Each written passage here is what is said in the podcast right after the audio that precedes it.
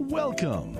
This is EIG, Milwaukee's philanthropic community, with your host, Jill Economo, on News Talk 1130 WISN. Good morning, everyone, and thank you for joining us today for Milwaukee's philanthropic community, where we highlight people and organizations who are doing great things by helping others and making a big impact in our community. I'm your host, Jill Economo, Director of Community Outreach at Ellenbecker Investment Group. For a number of us living in Milwaukee and the surrounding suburbs, life is good. It may even be great. A great place to live, great place to raise a family.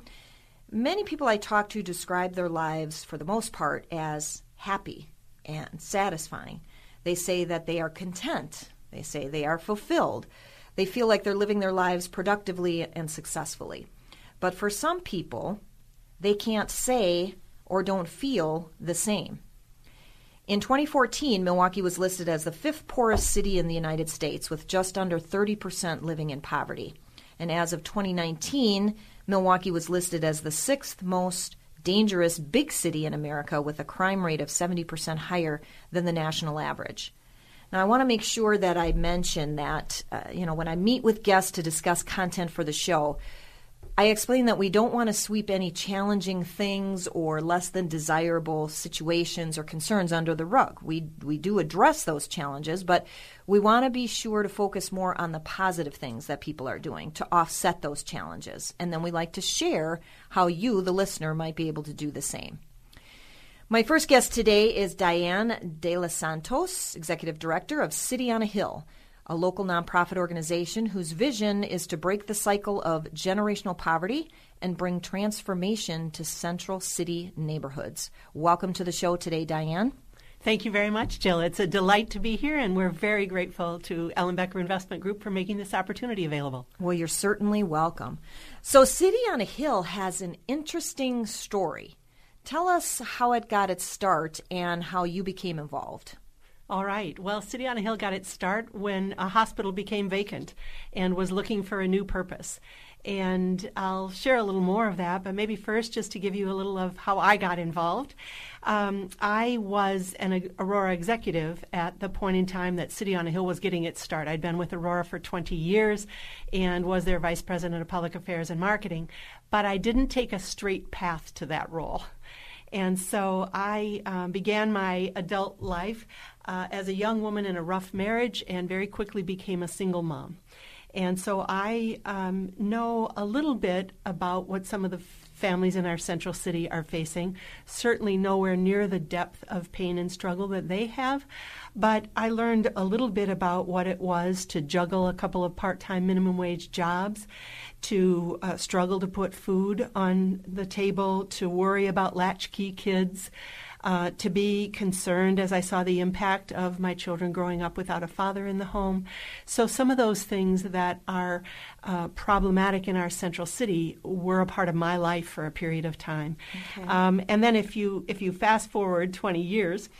Uh, to 2003, uh, that's when I got involved at City on a Hill. Uh, the organization had started a couple of years earlier after they borrowed um, the parking lot of Good Samaritan Hospital, which was vacant by then, for a big outreach in the neighborhood that 8,000 people showed up for. Wow. Um, and uh, I had. Uh, you know, been involved in the transfer of the property to this new grassroots nonprofit organization uh, in 2000, the very end of 2000. Um, but they had struggled for a couple of years and had asked me, you know, would you consider being our administrator, being our executive director at the beginning? And I said, there's no way. I don't know anything about this work. I'm a middle class or middle aged, you know, white suburban woman. Um, I do public relations for a living for a hospital system. I don't know anything about urban development or uh, transforming the lives of the poor. There's you can surely find someone better than me. Well, they knew something, right? They knew that you'd be good for that role. Well, a couple of years later, then in 2003, what happened was that I was just feeling a little unsettled at Aurora, I think that God sometimes upsets our nest a little bit when He's ready to move us on to a new assignment. And of course, as a public relations executive, I needed to read the news media every morning. And so I'm reading, we still had physical papers at that point in time. I'm reading, you know, the, the uh, Milwaukee Journal Sentinel and seeing house fires that are killing children and stray gunfire and the, you know, the violence in the streets and just the, the trouble in Milwaukee. And I'm reading that early in the morning. And because I'm a woman of faith, I'm also having a devotional time early in the morning. And I began to have difficulty reconciling the 2 mm-hmm. So I'm sitting in a beautiful condo in Greenfield watching this happen in Milwaukee just moments away. And I just felt like I couldn't continue to do nothing when I was in a position where I could do at least something. So I um, uh, recanted my rejection of the position and and uh, told them if they still wanted me, I was willing. And they had a vacancy at that time, and I I joined as the executive director. Um, and so that was the beginning of City on a Hill, an old vacant hospital looking for a new use, um, a new grassroots organization looking for a, a, a beachhead in that neighborhood, a place that would be we would clearly send the message we're here. We're not doing drive by charity. We own this big property. We're not going anywhere. Um, and so that was the beginning of City on a Hill. So you have this huge empty property in a troubled neighborhood, right? Yes. Where did you start? Well, we started uh, um, just very humbly asking questions. And so we would go door to door in the neighborhood. My thought was um, the people in this neighborhood are poor, but they are not ignorant of the problems. They know the problems better than I certainly do because they live them day in and day out. Sure. And so we just went door to door. We said, hey, we're new in your neighborhood. We want to be a blessing here. We want to come alongside you and make things better. What should we do? Mm. And you know, the people knew what they needed. And one of the first things they said to us is there's no place safe for our kids to play and to go after school for help. And so that was one of the first things that we did was to begin to operate programs for young people. We also heard from the homeless and the organizations serving the v- extremely poor in our city that the health disparities were a problem and there was no there was there were little uh, opportunities for health care access period for that group of people, but certainly there were none for preventive health care. Mm. And so, fortunately, we had a group of nurses and doctors and other volunteers that were eager to provide just those services. Mm, nice. And so, we began a health outreach early on. Mm. And so, well, those were some you, of the ways that we began. You ask and, and you will receive, right? Yes. So, yes. fast forward to 2020, then, Diane. What's what's happened since those early years, and how do you define your mission today? Well, I would ref- uh, describe it as holistic and neighborhood centric. So it's place based. We're not necessarily trying to serve the entire city, although some of our programs do draw people from throughout the central city today. But we began just focusing on a few blocks right around City on a Hill. And then we would go out in concentric circles a little larger as we had capacity but we were really focused on our neighborhood and making it a better place to live. And in order to do that, we knew that we could not offer one service to people. We couldn't just offer health care and then not address their food insecurities. We couldn't just do uh, an academic pro- program after school and ignore the children's emotional needs. So the programs had to be holistic if we were going to change lives, not just offer services. And so uh, we eventually settled in three areas. One was that we wanted to alleviate the symptoms of poverty among the people in our neighborhood who were extremely poor. And so that meant health services and nutrition and hygiene items and a place for some some prayer and counsel, legal services. And so we collaborated with lots of other organizations in the city to make our, our location a place where people could come for all of those things. Um, the second thing that we did that we really view as the core of our mission is to help young people to equip them to break the cycle of generational poverty because if they're equipped with the right skills, the right experiences, the right support system, they can break that cycle. We've seen it over and over and over again. And then lastly, we uh, wanted to also engage the wider community both in learning about issues of generational poverty and injustice and doing something about them as volunteers so that as we alleviated symptoms among adults in our neighborhood, as we equipped young people to go out into society, it would be a more welcoming place. Mm-hmm. It would be a place where they wouldn't face ignorance or injustice in the wider community because people simply didn't understand their background and their situations. Yeah, wow, how wonderful. Nice uh, offerings that you have there. Um, you know, City on a Hill's mission, it could seem a bit daunting, right, given the challenges in the neighborhood that you serve. But stay tuned to find out more of some of the specific things that they're doing to accomplish their mission. We'll be right back after commercial break. Thanks for tuning in.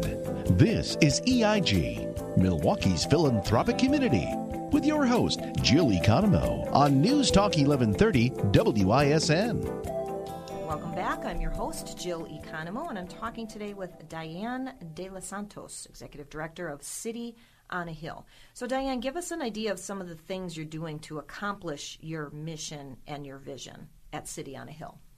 Yes, uh, I'll begin with the basic needs that that we meet uh, for our neighbors, and most of those fall under what we call a health outreach and a free health clinic.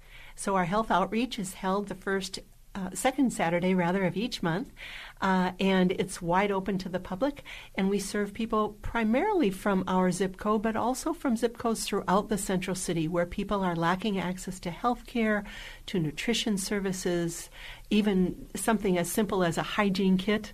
Um, if you're homeless, you're not buying a gallon of shampoo at Walmart. You need small amounts of supplies to take care of yourself as you look for a place to live.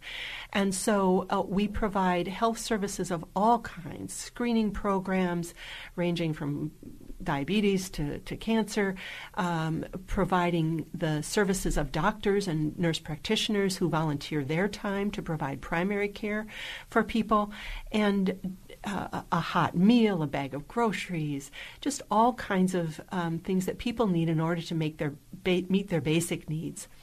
And yet, as I mentioned, we know that um, that will not solve the problem of poverty in Milwaukee. Um, those services we're providing primarily to middle aged and older adults um, who are not affecting the next generation as much as young people. Um, and so the, the core of our work is to equip youth to break the cycle of generational poverty. And so we start with children who are six, eight years old, and um, uh, and on up through the teen years until they're ready to go off to college. We have an after-school center where children come just on their own, or they may be enrolled by parents. And in that center, we have everything from literacy programs and, and homework help to evidence based programs that have been tested nationally and proven to reduce behavioral risks in teenagers who already are on a path to harm. And so, what we see is that when we bring the right kind of programming to young people that engages them, and we bring a, a, network of caring adults around them that they can turn to for support when they need something more than they might be getting at home because mom or dad are working two jobs or are not in the home.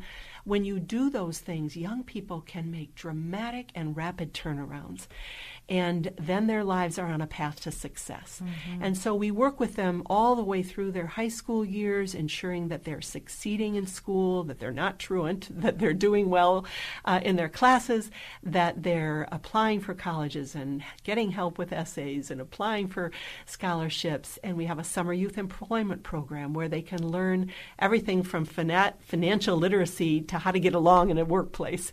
And uh, so all of that really equips them after they walk in our door as young children just looking for something to do after school to walk out that door at 18, 19 years old prepared for life, mm. at least for the next step in life in right. secondary education and, and finding a path to successful life as an adult. Yeah. Um, and then the third thing that we do, and some of our programs fall in this area, is that we try to engage the wider community the people that you mentioned in the suburbs who are looking at what's happening in the city, wondering if there's something they can do to help, not understanding the problems. And so we do training programs and we provide service and volunteer opportunities. And our training programs range everything everywhere from an urban plunge where you can come and stay overnight at City on a Hill. We have dormitory housing and you can sort of immerse yourself in what's happening there and we teach you some things and we get you involved behind the scenes. And if you're interested directly in service to our neighbors, um, we have a six day mission trip where youth groups from schools or churches can come and spend six days and get all kinds of experience. We have something called Passport to Compassion that we can take to a church or, or an organization where we teach you about poverty in ways that are very hands on and interactive. You do simulations where you're confronted with a lack of housing or a lack of health care, a lack of food, and how will you respond? So it's in a sense fun and in another sense very compelling and very sobering to learn mm-hmm. about poverty in that way. Um, and then we have service groups from companies and schools and churches, and universities who come, just a group of people to work and volunteer in a program uh, with us, maybe during the week or on a weekend. Sometimes retired men come and work in that large facility and help us with plumbing and electrical and painting. Um, and then individual people can just look us up on, on our website and volunteer and come for a day or a few hours and volunteer. Sometimes people will organize uh, uh, efforts to um, collect uh, in kind goods, whether it's school supplies or food that we need. So there's just all kinds of ways that we can engage people in being part of the solution instead of being silent and passive where I'd say we're almost part of the problem. Mm. That's how I felt uh, when I was ending my career at Aurora.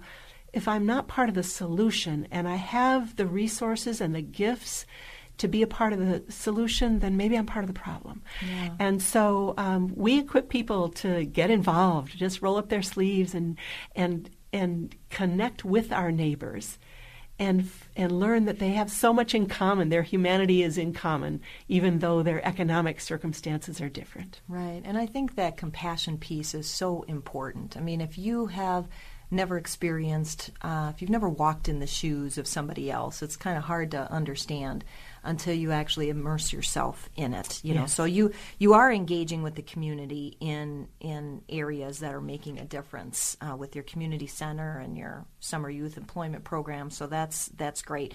And you said you have uh, an amazing number of volunteers each year, about fifteen hundred annually, right? Yes. Um, do you have like a website or something that people can go to if if they want to find out ways that they can get involved and support your mission? Yes, absolutely. They just go to cityonahillmilwaukee.org, and I think the uh, the um, spot on our homepage is get involved. Okay, well that sounds easy. Yes. Um, I mentioned in the opening that Milwaukee is one of the most dangerous big cities in the U.S. I'm curious, do you ever feel like you or any of your volunteers are in harm's way?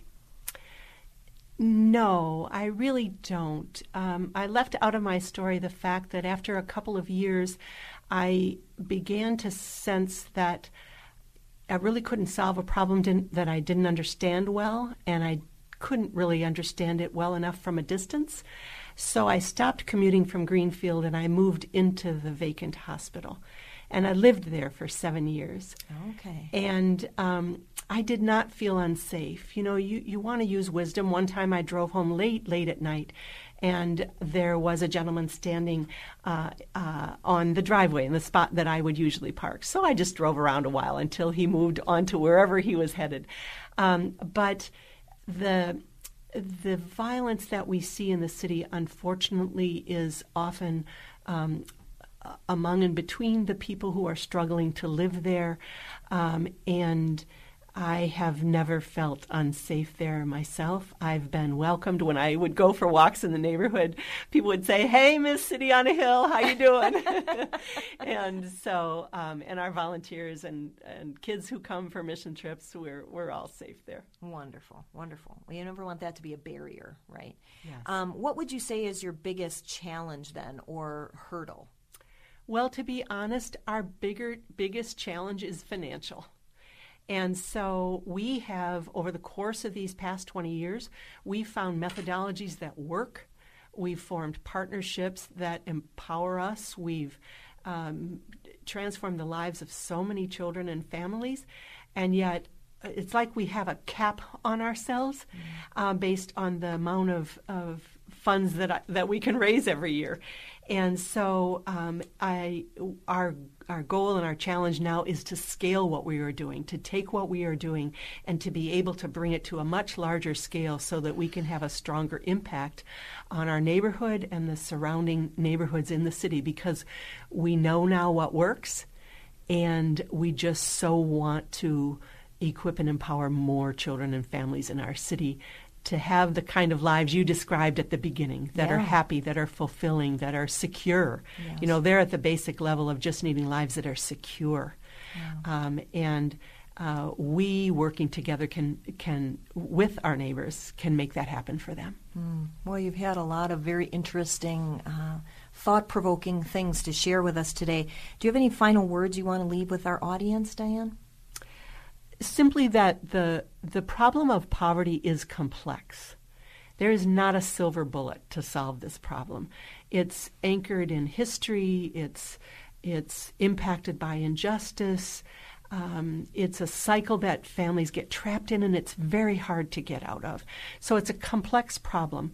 But if you use holistic services rather than try to just aim one at one small component of the source of the poverty.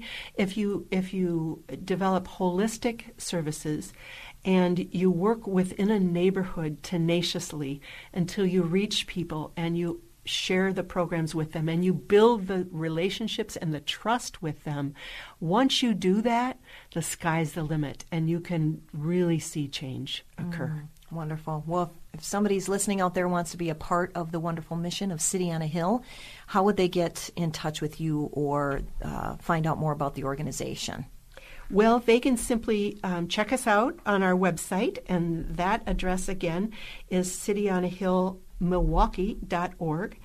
And then also, uh, we have a Facebook account. So it's just um, City on a Hill capital M, capital K, capital E, MKE. City on a Hill, MKE is our Facebook awesome. address. Awesome. Well, thank you, Diane, for joining us today. Thank you for all you do to uh, help in the uh, inner city neighborhoods. I'm sure you're a blessing to many. Thank you for being here today. Thank you so much, Jill, for giving us some more visibility. you are welcome.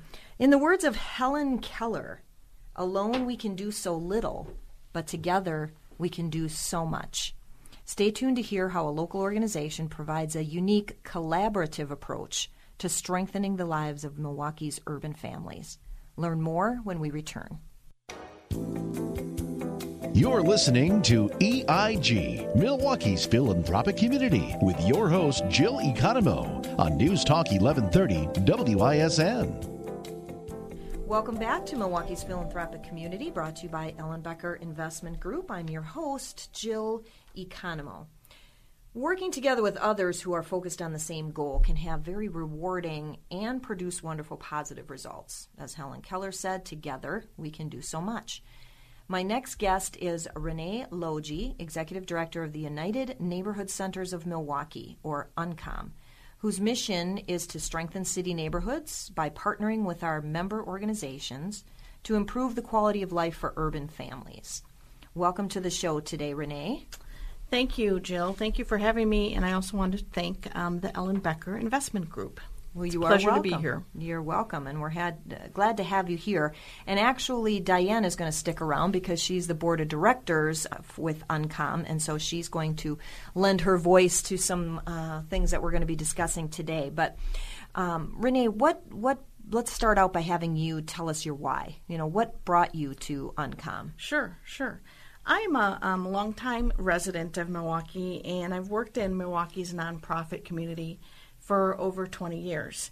I've been at um, United Neighborhood Centers of Milwaukee now for just about seven months, um, and my experience here just uh, cements what I already know, and that is that the people of Milwaukee are truly some of the kindest and hardest working people that I've seen um, around the country. I'm deeply passionate about our community. Um, oftentimes, Milwaukee is featured in headlines for less favorable reasons. Milwaukee has one of the um, is the most segregated city in the nation. We are unfortunately, the achievement gaps mm. um, that occur in our public school system are um, high incarceration rates amongst um, black males. And I want to be on a team that discusses and puts action to how we can overcome some of these obstacles. And I know we can. Right, and be part of the solution, be like Diane talked solution. about, right? Exactly. Instead of part of the problem. Mm-hmm. Yeah. I, I see it every day.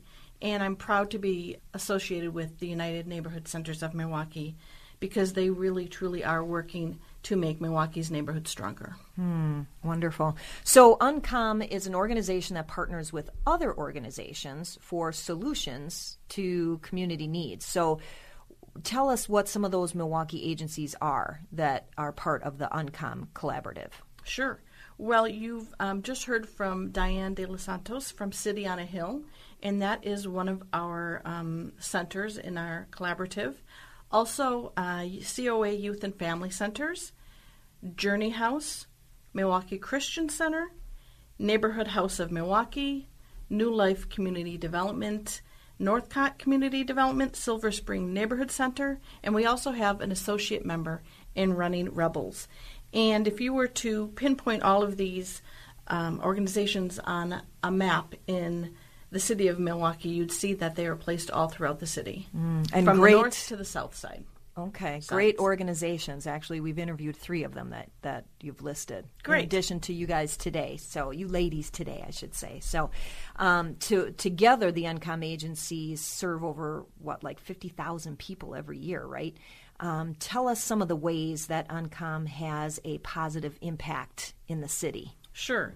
So um, we do serve an incredible amount of people every year, as you just uh, mentioned, over 50,000 people. And these people are in not only every zip code in the city, but also every zip code in Milwaukee County, interestingly enough. Um, each of these agencies I mentioned above are their own 501c3 nonprofit organization. They have their own governing board. They have their own govern um, their own staff, and actually, our governing board is made up from the executive directors at each of these oh, okay. um, agencies. Okay, yeah. so that's how Diane's involved. That okay. is how Diane is involved, and we're very lucky to have her um, experience and expertise. Uh, in addition, the UNCOM home office, if you will, uh, was awarded a contra- contract um, for 12 years now, actually, from Employ Milwaukee. And it's an employment program, an employment program that serves youth ages 16 to 24 that are out of school. And that may mean that they've dropped out of school or they've finished, um, which is most often uh, in the population that utilizes this program, or perhaps they've graduated but don't really have the support and to know what comes next. And this program um, helps them complete their second ed- secondary education if need be, so the GED or HSED, and also um, trains them, helps them find a career path for themselves, gives them the licenses and the credentials in order to do so, so they can leave live, excuse me, independent, productive um, lives. And we're very proud of this program. And um, these youth that participate in this program are recruited from all over the city, including from the UNCOM agencies. Uh, and I'd say we uh, serve, we work with approximately about 150 youth a year. Mm. And uh, wouldn't it be interesting to hear from some of those youth about the impact that you've made in their lives? You know, we talk about the impact UNCOM has made in the city, but when you when you put a story behind it, right? I mean, it really is quite uh, impactful. If if I may tell a quick story, um, one of the youth that has benefited from this benefited from this program happens to be a friend of mine. Uh, that we've been uh, friends over seven months. So before I came to UNCOM, and uh, just this weekend he asked me how work was going. I asked him how his work was going, and he said, "You know, Renee, Jaime, I'll give a shout out to Jaime Gonzalez, one of our youth workers. He saved my life. Mm. I was um, down a path, and I don't know if I would be alive today mm. if it weren't for him intervening and believing in me and putting me on a path to success. Mm, that's so, wonderful. Those are the stories you want to want to hear again, the positive side of what could have been an unfortunate situation. Absolutely. Wow. Well, we know Helen Keller was all about working together uh, as we stated in her quote earlier, Mother Teresa is also a big advocate, saying, None of us, including me, ever do great things, but we can all do small things with great love, and together we can do something wonderful. I just love that one. Stay tuned to hear how the UNCOM agencies are accomplishing more together than they could on their own. We'll be right back. Thanks for tuning in. This is EIG, Milwaukee's philanthropic community, with your host, Jill Economou, on News Talk 1130 WISN. Welcome back to Milwaukee's Philanthropic Community, brought to you by Ellenbecker Investment Group. I'm your host, Jill Economou, Director of Community Outreach, and I'm talking today with Renee Logie, Executive Director of the United Neighborhood Centers of Milwaukee, or UNCOM, and Diane De Los Santos from the City on a Hill organization. So, I understand that there are four main ways that UNCOM works together with other organizations to provide learning opportunities, uh, best practices, data analysis, and other value added ways to achieve large scale impact. So, Renee, why don't you start by breaking those out? What's, what's the first way? Sure. Um, first, as you just stated, um, the agencies do work together to identify, develop, and replicate um, individual best practices. So each agency um, in the collaborative creates and executes its own programs and services for their unique neighborhoods that they serve. On a monthly basis, or really sometimes even daily or even weekly basis, people within these organizations are sharing with each other best practices, networking with one another to increase the level of service and impact on the member agencies and the communities that they are serving. It's actually um, a pretty rare collaboration the United Neighborhood Centers of Milwaukee. I've talked with a number of other collaborations across the nation, and I've realized, and in my short time here at UNCOM, how great our collaborative actually is and how unique it is to um, to the country. You would think that people would really enjoy that collaborative approach because not one can do it all, right? And so everybody's got their lane, their area of expertise, and why not come together to offer the best possible service you can to whatever group of people you're serving? I mean, that to me just seems like a no-brainer. But absolutely. And City on a Hill is one of our um, agencies that is doing some great work in the um, in our neighborhoods. And Diane, would you like to tell us a little bit more sure. about that? Sure, and I'll echo what you just said, Jill. Sometimes it can be a lonely life to be an executive director, and it's nice to have, you know, seven other uh, executive directors that you can pick up the phone and call and just say, "Hey, I'm struggling with this. What yeah. did you do about it?" Yeah. So um, the best practice area, you know, there's so many different things that we could talk about. You know, there are. Um, uh, four of our eight agencies have early childhood programs that they've developed over the years and learned from each other that are offering safe, developmentally appropriate care for children starting at six weeks of age. So that's something that is a best practice sort of a, um, expansion throughout the collaborative. Um, and then there are things that are unique to the agencies that we're we're still sharing with each other. And a couple of examples of those uh, would be COA Youth and Family Centers has a HIPPY program. It's called yeah. HIPPY, um, Home Instruction for Parents of Preschool Youngsters. oh, okay. I thought maybe they and, were playing some '70s old right, right. That's what it sounds like. But they engage parents of two, three, four, and five year olds. Okay. And they provide a curriculum for each day of the week, 30 weeks of the year and so it gets parents engaged in educating their own children. They are the best teachers. Neighborhood House, uh, in a very different way, has a unique best practice. They're a place where refugees and immigrants from over two dozen countries mm. come to an international learning center so they can learn English and life skills uh, nice. uh, to adapt to their new home in America. Um, and then City on a Hill um, in addition to the programs that we have for the neighborhood, you know that we try to engage the wider community. And one of the things we do that's a unique best practice is we offer a program called Removing Racial Residue.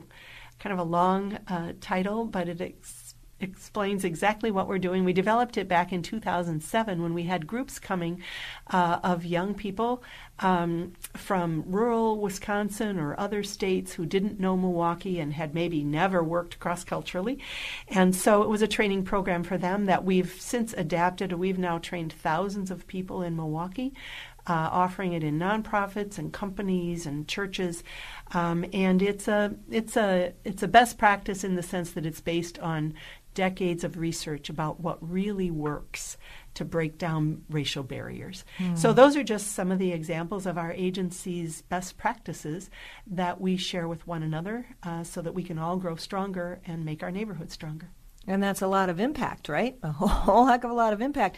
What's another way Uncom adds value in the city of Milwaukee through this collaborative approach? Sure. Um, the uh, second way is that United Neighborhood Centers of Milwaukee, um, all of its members use the same database where we collect and analyze the data. There we can we can measure the impact that we are having in the community. Uh, obviously, keeping this data centralized aids us, um, and when we're working with the to judge what programs are effective, which programs are less effective. Uh, we have the um, measurable measurable effects of these programs we can see uh, through studying that data. Obviously, is also something that our funders and our foundations, individuals, are looking at as well when they're um, determining if uh, they can offer their financial support to us.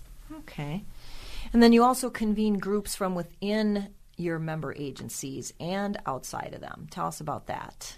Sure, we um, provide thought leadership and convenings to increase uh, the visibility and understanding of our place place based models of service. So one common goal is to work to, uh, is that we're working together to make Milwaukee's neighborhood stronger. That's our mission. So periodically, we convene um, nonprofit leaders, both within our organizations and outside, and along with our staff to um, have seminars, symposiums across the city. And there we can learn about um, what impacts we can share practices and uh, talk about what uh, impact we are having on the lives of individuals, families, and whole neighborhoods. We also have uh, youth and development affinity groups. The participants in these groups are staff members from all of the organizations. They can network with one another, they can talk about what again what's working, what's not, uh, share uh, different approaches to the uh, to the population that they're serving. Even though we are in different neighborhoods, we are in different geographic areas in the city. Our problems and our not our problems, our strengths and struggles, I would say, um, of the people we are serving are very similar. Yeah, yeah well, we all know how important funding is, right, for nonprofits to achieve their goals. Tell us about your fourth way of adding value. Sure. Uh, I would say that we, um, as a collaborative, we uh, look at collaborative funding sources. Bader Philanthropies has been um, very generous to us. The Zilber Family Foundation has been very generous to all of us and have seen the value in our um, in our collaboration, the United Neighborhood Centers of Milwaukee. We have used that support to uh, do certain events like our Walk for Wellness, where an event where we get all our families together in a show of unity and just uh, celebrate all of our successes in the city. Um, we, we, are also coming to the table and uh, with the social injustice issues that many people are talking about now, but really have been here for decades, centuries. And we are uh, working together to make some of the uh, work in our at our different organizations known to the larger community. I'm talking with people outside of our regular funding sources to let them know what is happening, what they can consider doing to help us out at times like this. We we kind of adopted this uh, phrase "United for Justice and Peace" actually um, as a collaborative for during these times. Okay, well how have you both been impacted by uh, the COVID crisis? Well, I guess I can begin. Um, at City on a Hill, uh, we have pivoted quickly. Uh, we have a creative staff, and so they uh, very quickly began offering the programs uh, for youth. Uh, they took made something called Youth Center in a Box, where they would deliver to a family's home each month a box of things that they could use together, working as a family and working on social media with our staff um, to do everything from academic work to games to just pass the time as a family. And uh, we took a program we called Sunday Dinner mobily and started delivering uh, hygiene products and hot meals across the city. And uh, finally, our our health programs. Uh, we um, continue to keep our clinic open, uh, but our health outreach we have shifted to a walk up or drive up kind of a model. So just very quickly shifting to make sure we could still serve people. Okay. Yeah, I would add um, that all of our centers are open, open and serving our communities. Uh, we may be serving them in different ways, but the need has not gone away. In fact, the need has only gotten stronger. Actually, during this um, pandemic, okay. uh, we're just getting creative in how we can uh, how we can help our neighborhoods. Right? Aren't we all? Right? We're learning new uh, yes. new ways to do things. So, if somebody wants to get involved uh, or help out, how can they contact the UNCOM? Sure. Um, I would direct them to our website, which is uncom hyphen milw dot org. So uncom hyphen milw dot org. Um, and you know, there's lots of things that you can do to help if you have an affinity for this cause. Uh, you can volunteer at an UNCOM agency. You can lend your expertise to a committee. Join a board of directors. And of course, all of our agencies provide um, some sort of f- food service to um, to the neighborhoods that they serve. Uh, of course, we would love to have donations. We would accept donations to help, um, so we can supply food to our families. Absolutely. Well, lots lots to think about and digest. Uh, we never have enough time to get to everything, but at least we plant that mustard seed, as we say, so people can uh, can uh, be interested if this is your area that you would like to serve in. As Renee said, then you can reach out to either organization. Thank you both for sharing all you do to help the underserved communities in our neighborhood. Thank you for being here today. Thank you for having us. Yes, You're welcome. If you'd like further information about what we talked about today, or if you'd like to be considered as a guest on the show, you can email me at jill at ellenbecker.com, or you can call our office at 262 691 3200. Join us next Sunday morning at 10 a.m. to learn more about the ways people and organizations are contributing to making our community safe and healthy. You can tune in to News Talk 1130 on your radio, or you can go to newstalk1130.com on your computer, or you can listen on your cell phone via the iHeartRadio app.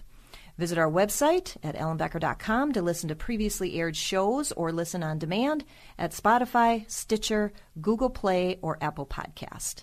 So think about how you can help a neighbor in some way and contribute to making strong and safe neighborhoods. A neighbor may not just be someone in your immediate neighborhood, it may be someone in a nearby community or miles away. Let's all reach out. Let's practice patience. Let's spread joy and seek unity and peace. Find a way to be a blessing and give a blessing. Have a great day.